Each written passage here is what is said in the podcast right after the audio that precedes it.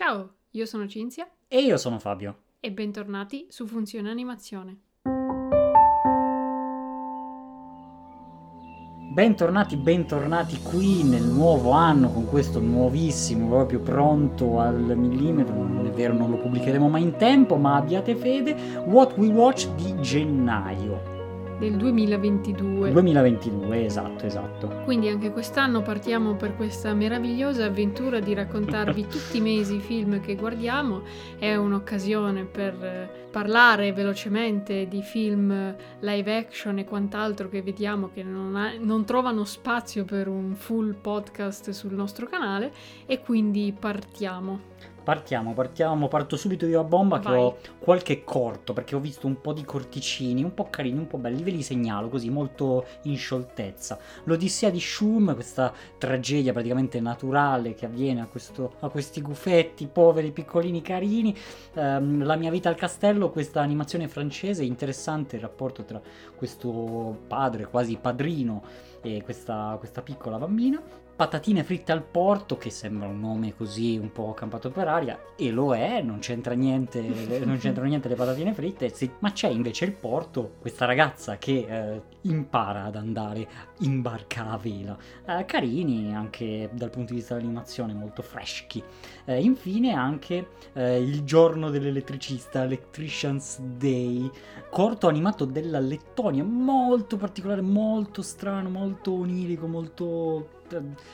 Molto strano, molto strano, però non di meno interessante se vi piace l'animazione d'autore, quella proprio vera, fatta con due lire, eh, potrebbe interessarvi. Bene, mi sembra un'ottima carrellata.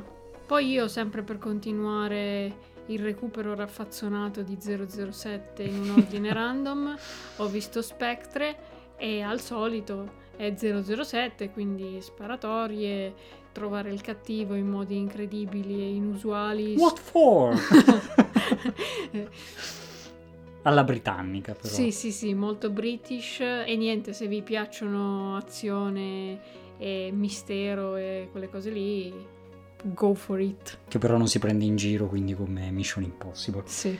Bene, bene. Io poi sono arrivato un po' in ritardo, non era proprio Natale, anzi eravamo già a gennaio, però diciamo che il primo dell'anno mamma ho riperso l'aereo, perché il primo mamma ho perso l'aereo non va visto perché c'è un ragno enorme schifosissimo. Mamma ho riperso l'aereo, l'ho sempre preferito comunque all'uno perché, perché c'è l'hotel, c'è l'albergo, eh, insomma è, è proprio, proprio bello, proprio bello. E, e poi è proprio il film che rappresenta in sé la frase che ti tirano la mattonata dal terzo piano perché c'è effettivamente il, il ragazzo che così magnanimamente elargisce Mattoni. mattoni. Divertente come al solito. Grande classico. Sì, di omicidi, perché poi anche, anche Slim Dogs ha fatto il se vabbè per vedere quanto sarebbero morti e sarebbero morti tantissimo. Però la casetta negli attrezzi sempre nel cuore. Poi ho visto The Laundromat, che non so bene come è stato tradotto, se è stato tradotto in italiano, però è praticamente un film sulle società fantoccio che venivano costruite su un'isola che non esiste o comunque con una casella postale e basta per mettere in atto svariati trucchetti tipo restare anonimi, non pagare tasse, cose così, cose Mm. brutte. E, però è raccontato in uno stile abbastanza interessante e ci sono Meryl Streep che fa appunto una delle vittime, una delle persone che sono vittime di queste truffe e poi invece ci sono Gary Oldman e Antonio Banderas che fanno invece la parte dei cattivoni eh, che è molto carino. Hanno uno stile di racconto un po' particolare, quindi parte con questo quasi piano sequenza di loro due che raccontano alla camera un po' cosa sono queste paper company ehm, in una maniera anche abbastanza fresca, divertente. Quindi niente, sempre se vi interessano film della serie business, truffe, soldi, eccetera, potrebbe essere una delle vostre scelte. Ah, me lo recupererò sicuramente perché con Gary Oldman... Sì, certe, diciamo che è episodico, quindi alcune parti di film Ah, ok. sono un po' meno, però in generale è Mm, carino. Ok, ok. Quindi non sta. è superlativo, però ci sta. Bomba. Io poi successivamente ho visto Buñuel nel labirinto delle tartarughe, questo film di produzione spagnola, film d'animazione che racconta, eh, è un po' biografico, è un po' documentaristico, perché racconta la vita appunto di Louis Buñuel che va a girare il documentario, documentario che esiste, eh, Il labirinto delle tartarughe, che è questa zona della Spagna incredibilmente povera, incredibilmente disagiata, eccetera. Film molto molto strano, molto particolare, d'altro canto si parla di surrealismo, quindi non potrebbe essere altrimenti, però se vi interessa il personaggio, se vi interessa il movimento, potrebbe, potrebbe sicuramente piacervi, magari non tanto per te, Cinzia. E io mi sa che lo balzo, già il movimento in sé mi aveva un attimo lasciato perplessa. Avevo probabilmente visto uno dei documentari suoi, ovviamente è famosissima la sua scena, quella del taglio sì, dell'occhio. certo. Eh, quindi è storia del cinema, via, però... Storia brutta del cinema. Ma sono quei movimenti che servono un po' da stacco. Certo, certo, no, certo. E dopo l'ennesima commedia che va sempre nello stesso Esatto. modo, un po' di voglia di cambiare ce l'hai. No, e poi chiaramente si lega molto anche al movimento artistico in sé eh, di Dalì, ecco. Poi ho rivisto Zootropolis e che dire, è un capolavoro. Eh, Un po' perché figo. volevo rivederlo perché avevamo visto Incanto lo scorso mese che ha gli stessi registi e boh, è spanne sopra secondo me. Sì. E vabbè, una su tutte la scena, quella dei ghiaccioli, eh, se sapete sapete. E che dire, questa città con questi quattro ambienti, anche solo tutti i meccanismi per far convivere queste specie dalle grandi fino alle più piccine nello stesso luogo è già incredibile di per sé, ma poi c'è anche tutta questa lotta tra erbivori e carnivori che è davvero molto interessante. E il cattivo, secondo me, è sempre tanta una roba. sorpresa quando Sì. lo vedi la prima volta. Quindi promossissimo. Sì, e tra l'altro legato alla storia di questa Judy Hopps che eh, cerca un po' di emergere come, come, come coniglietta in questo corpo di polizia invece fa tutto, tutto di bruti, bla bla bla. quindi molto figo. Vabbè. Sì, c'è anche un po' la critica al se sogni di diventare così, allora lo diventerai, Mm. invece non tanto. Non è tutto rose e fiori, non è tutto un film Disney. non è ecco. tutto facile. Dopodiché ci siamo visti dal vivo e come sapete quando ci vediamo dal vivo andiamo completamente fuori di testa, quindi abbiamo tipo 50 film da, da guardare tutti insieme e abbiamo cominciato, visto che era proprio nuova, fresca di pacca, dalla reunion di Harry Potter. Eh sì, non poteva mancare. Esatto, esatto, e che dire, boh, spettacolare, a noi Eh, che che amiamo la saga eh, e ce l'hanno servita proprio su un piatto d'argento, è stata una cosa molto bella, fatto anche molto bene in sé come, possiamo chiamarlo un dietro le quinte, un piccolo documentario un dietro sulla le saga. quinte espanso, sì. Sì, esatto. E però bello perché vedi un po' gli attori anni dopo, cresciuti davvero, eh, che, che sono diventati finalmente adulti e non come il povero Ron che per farlo adulto l'ha proprio L'hanno devastato. spanzato. Esatto. E però è interessante perché rispetto anche a un dietro le quinte classico che trovate nei DVD, che io li avevo già visti tutti, Esatto. eh, diciamo che in più a que- rispetto a quello c'è anche la componente appunto emozionale, no? nostalgica degli attori stessi o Esatto. comunque come l'hanno vissuta nella vita reale, che è un aspetto che nei normali dietro le quinte si perde un attimo che però è poi la cosa che lo rende più, più emotivo appunto. Sì, assolutamente, veramente nostalgia portami via a manetta. E boh, eh, grafica stupenda, cioè la tipografia mi ha fatto impazzire, bellissima. Se siete fan della saga non potete perdere. No, esatto, esatto, recuperatelo assolutamente. Successivamente abbiamo visto Red Notice perché volevamo buttare tutto in cacciara. Eh sì. E vabbè, è un film di rapine, quindi a me attirava di base. E devo dire che, che si difende non troppo, però cerca di difendersi e si difende abbastanza bene come, come film di rapine.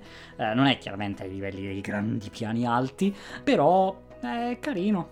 C'è un twist interessante Sì. alla fine. Sì, E poi l'ho trovato anche molto divertente, soprattutto per il personaggio di Ryan eh Reynolds. sì, è fatto bene. E niente, è molto cacciarone, molto americano, però mm, abbastanza godibile popcorn. Sì, sì, decisamente. E poi abbiamo iniziato tutta una carrellata eh, di film che sono stati nominati agli Emmy, quindi che se non avevamo visto abbiamo voluto recuperare almeno per Esatto. farci un'idea. Esatto, esatto, per- in modo da arrivare preparati agli anni di quest'anno.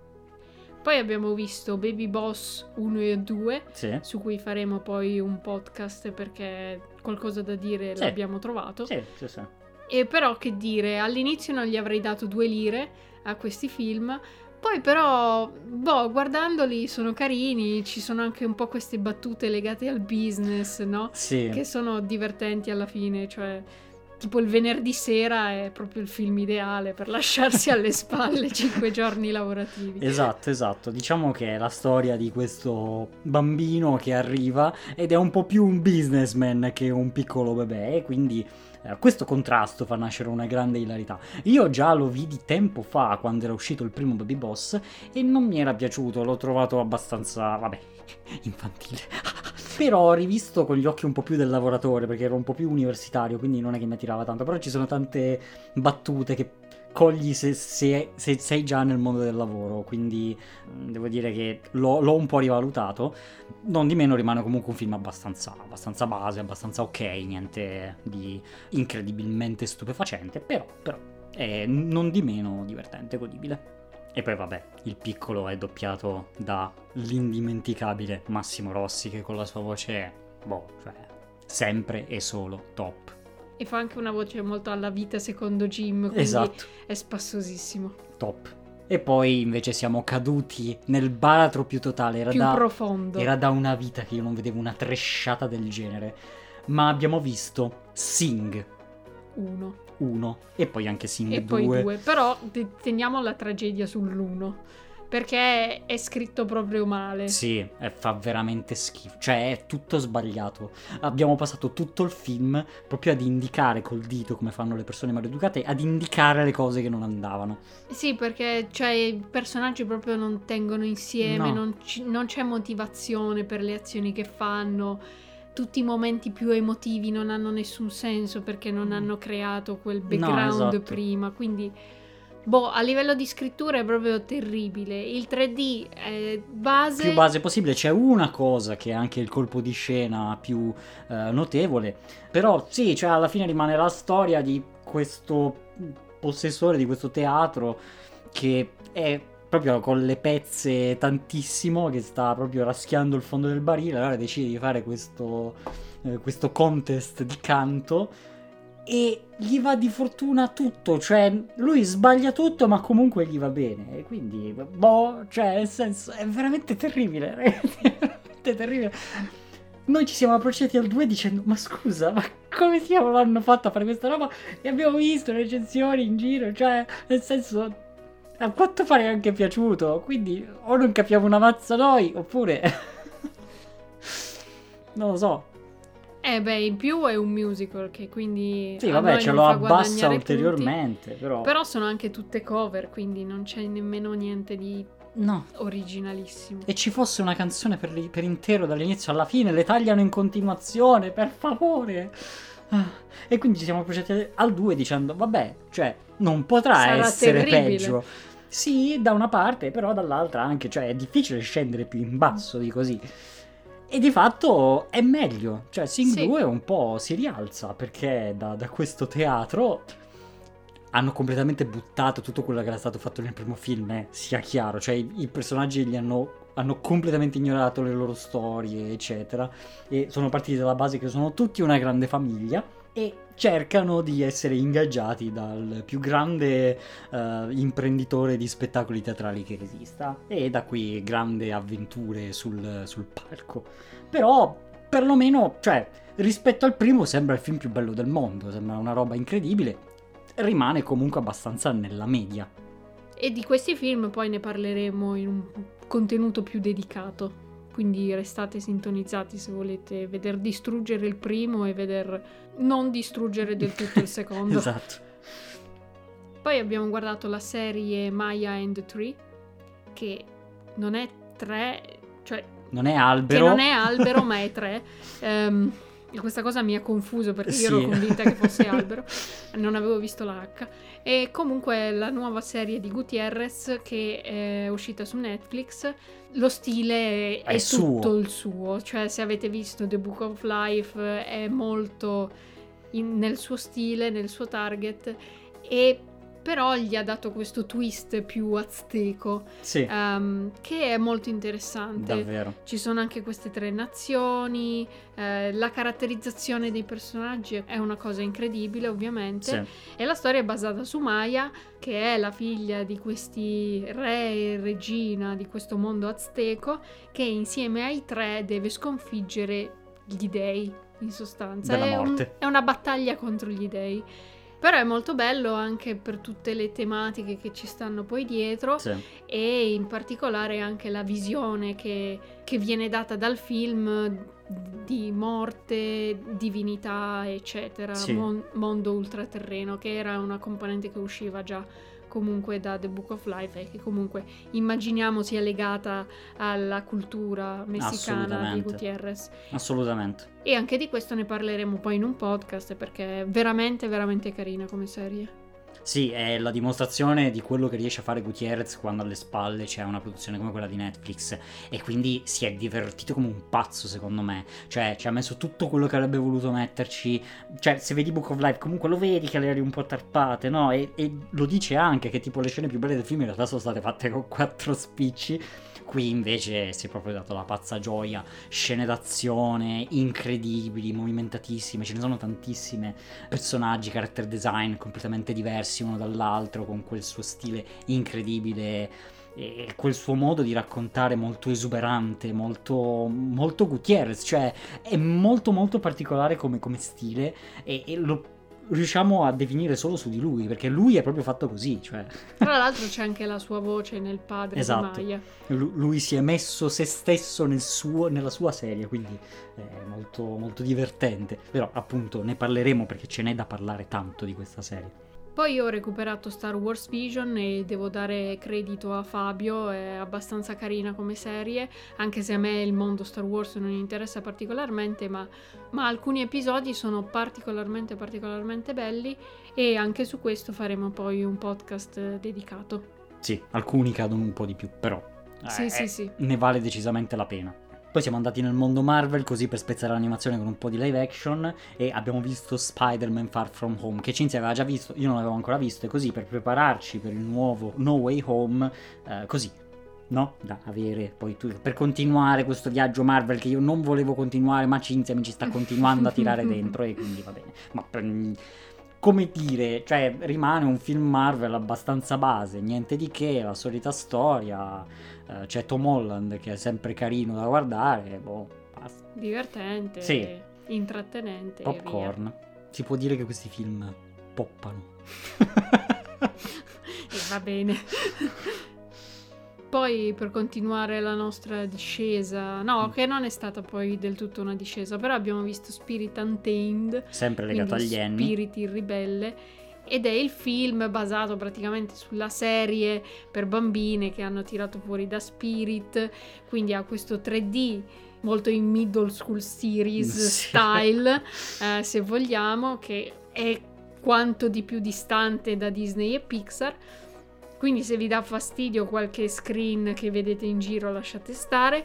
Però considerando il target diciamo che poteva essere molto peggio. Sì, sì, sì. Quindi No, poteva- dai.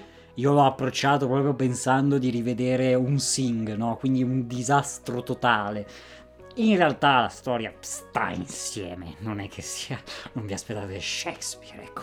Eh, però la storia ci sta, cioè poteva andare molto peggio, io mi aspettavo che il pane quotidiano eh, delle giovani fanciulle fosse molto molto peggio, quindi eh, diciamo che vengono trattate ancora abbastanza bene, dai. Sì, e poi il finale non delude del tutto. No, no, infatti, anzi, potremmo dire che è meglio di alcuni finali di Disney eh, e non diciamo altro. non diciamo altro. Poi, sempre legato agli anni, abbiamo recuperato anche la famiglia Adams 2. Ehm, l'uno era carino, era un po' la novità, non era niente di eccezionale, soprattutto lato trama. ehm, Però e- stile particolare. sì, sì, eh, Conrad Vernon è riuscito a portare un bello stile e a rinfrescare comunque un qualcosa che già esisteva in live action, un buon lavoro. Questo Adams Family 2, boh, è il classico 2 perché è un tipo un road movie, i personaggi sono gli stessi, però partono per questo viaggio di famiglia. E beh, una storia in stile Adams Family. Forse ha perso un po' di verve, nel senso che manca questa cattiveria tipica che c'era nel primo. Cioè, nel senso, c'è, però è un po' più soft. Invece, beh. Sì, hanno aggiunto del sentimentalismo che forse non fa proprio parte. Mm. Poi non siamo particolarmente conoscitori della famiglia Adams, però sul primo ci vedevo una ragione, sul secondo non tanto. Poi il cattivo è un po' blando, Vabbè, la ragione è il lucro. ovvio. Ecco. Però E altra cosa per cui la ragione è il lucro è Eternals. No, dai, non così tanto. Anche qui continuiamo sul filone Marvel, eh, la storia di questi Eterni e della loro battaglia per andare contro dei mostracchi brutti. E mm, allora, ci sta, è un po' il mio tipo di film che mi piace perché è tutto un po' etereo, un po' eterno, ehm, e quindi è tutto un po' volatile, a questi ritmi lenti che, che mi piacciono. È, è proprio fatto per me, quindi mi è piaciuto più del solito, però devo dire che si difende abbastanza bene, la storia ci sta, eh, i personaggi anche, fighissimo il design, cioè con questi poteri fatti di quest'oro che si disegna in queste curve art nouveau bellissime, davvero fighissimo dal punto di vista visivo. sì, anche a me è piaciuto dal punto di vista dei poteri, del Mm. visual, ma anche i personaggi sono carini. In particolare a me è piaciuta la protagonista e poi l'ingegnere, diciamo, della situazione. Sì, vero, l'ingegnere probabilmente è il personaggio più interessante perché non è comune, ecco, diceva, cioè il tipo classico che vola e lancia raggi dagli occhi ormai, cioè sì, la super velocità, Esatto. eccetera, eccetera. Però un potere che crea e manipola gli oggetti è abbastanza Tanta roba, Fico. tanta roba. Poi per il resto dal punto di vista della trama, mm, non aspettatevi grandissime cose, è un po' la solita, la solita storia, con anche qualche buchetto di trama qui e lì, però non di meno è Marvel, quindi popcorn. Esatto. Poi abbiamo guardato sempre per gli anni La vetta degli dei, quindi La Somme de Dieu, che è questo film prodotto in Francia basato su un manga giapponese che è basato su un romanzo giapponese, eccetera. Ehm, comunque lo stile è parecchio particolare perché non è né francese né anime, è una specie di mix Sì, è realizzato davvero davvero bene. Tra l'altro l'abbiamo visto con nostra madre che è proprio alpinista tantissimo. tantissimo e anche lei ne è rimasta particolarmente colpita, le è Mhm. piaciuto. Um, è tutto molto veritiero e la storia è interessante come viene narrata, anche un po' il significato sul perché andare a scalare Sì. e voler salire sempre più in alto o comunque anche questo giornalista che vuole scoprire questa verità su Mallory. È parecchio interessante e realizzato davvero davvero bene. Sì, la qualità è stellare e anche molto tecnica perché comunque essendo animazione eh, tu il fatto che devi andare a disegnare quei chiodi, quei moschettoni, quelle corde, quei, quei sistemi di sicura, insomma devi, devi proprio andartelo a studiare come sono fatti, quindi è anche molto tecnico da quel punto di vista, non troppo, eh, chiaramente solo visivamente, non è che si mettono lì a dire allora fai il nodo così, lo giri, no. È, è molto easy da quel punto di vista, però se lo vedete eh, tutto quello che vedete è molto tecnico e molto vero. Quindi davvero tanta roba. E poi niente, siamo scesi un po' di, di qualità perché abbiamo visto Hotel Transilvania Transformania. È uscito su Prime Video. Sì. E boh, è un altro, l'ennesimo Hotel Transilvania. In realtà dopo È un il po' 3. meglio del 3. Sì, ma perché il 3 è proprio tragico, il 3 è proprio brutto. Il 3 eh, condivide molti problemi con Sing, quindi la trama non ci azzecca niente, le cose succedono e basta. Questo quarto capitolo è un po' più safe, è una storia banale come non mai, eh, la cosa più normale del mondo. Beh, se vi piacciono i personaggi, se vi piace l'ambientazione, l'animazione è bellissima, cioè questo va detto, l'animazione molto slapstick, eh, è bellissima da vedere. eh, però non è che ci sia molto di più, ecco. Sì, vedrete l'uomo invisibile, ecco. Già, già, che probabilmente se avete visto qualche trailer ve lo siete già spoilerato, ma non spoileratevelo, eh, cioè è interessante non di meno.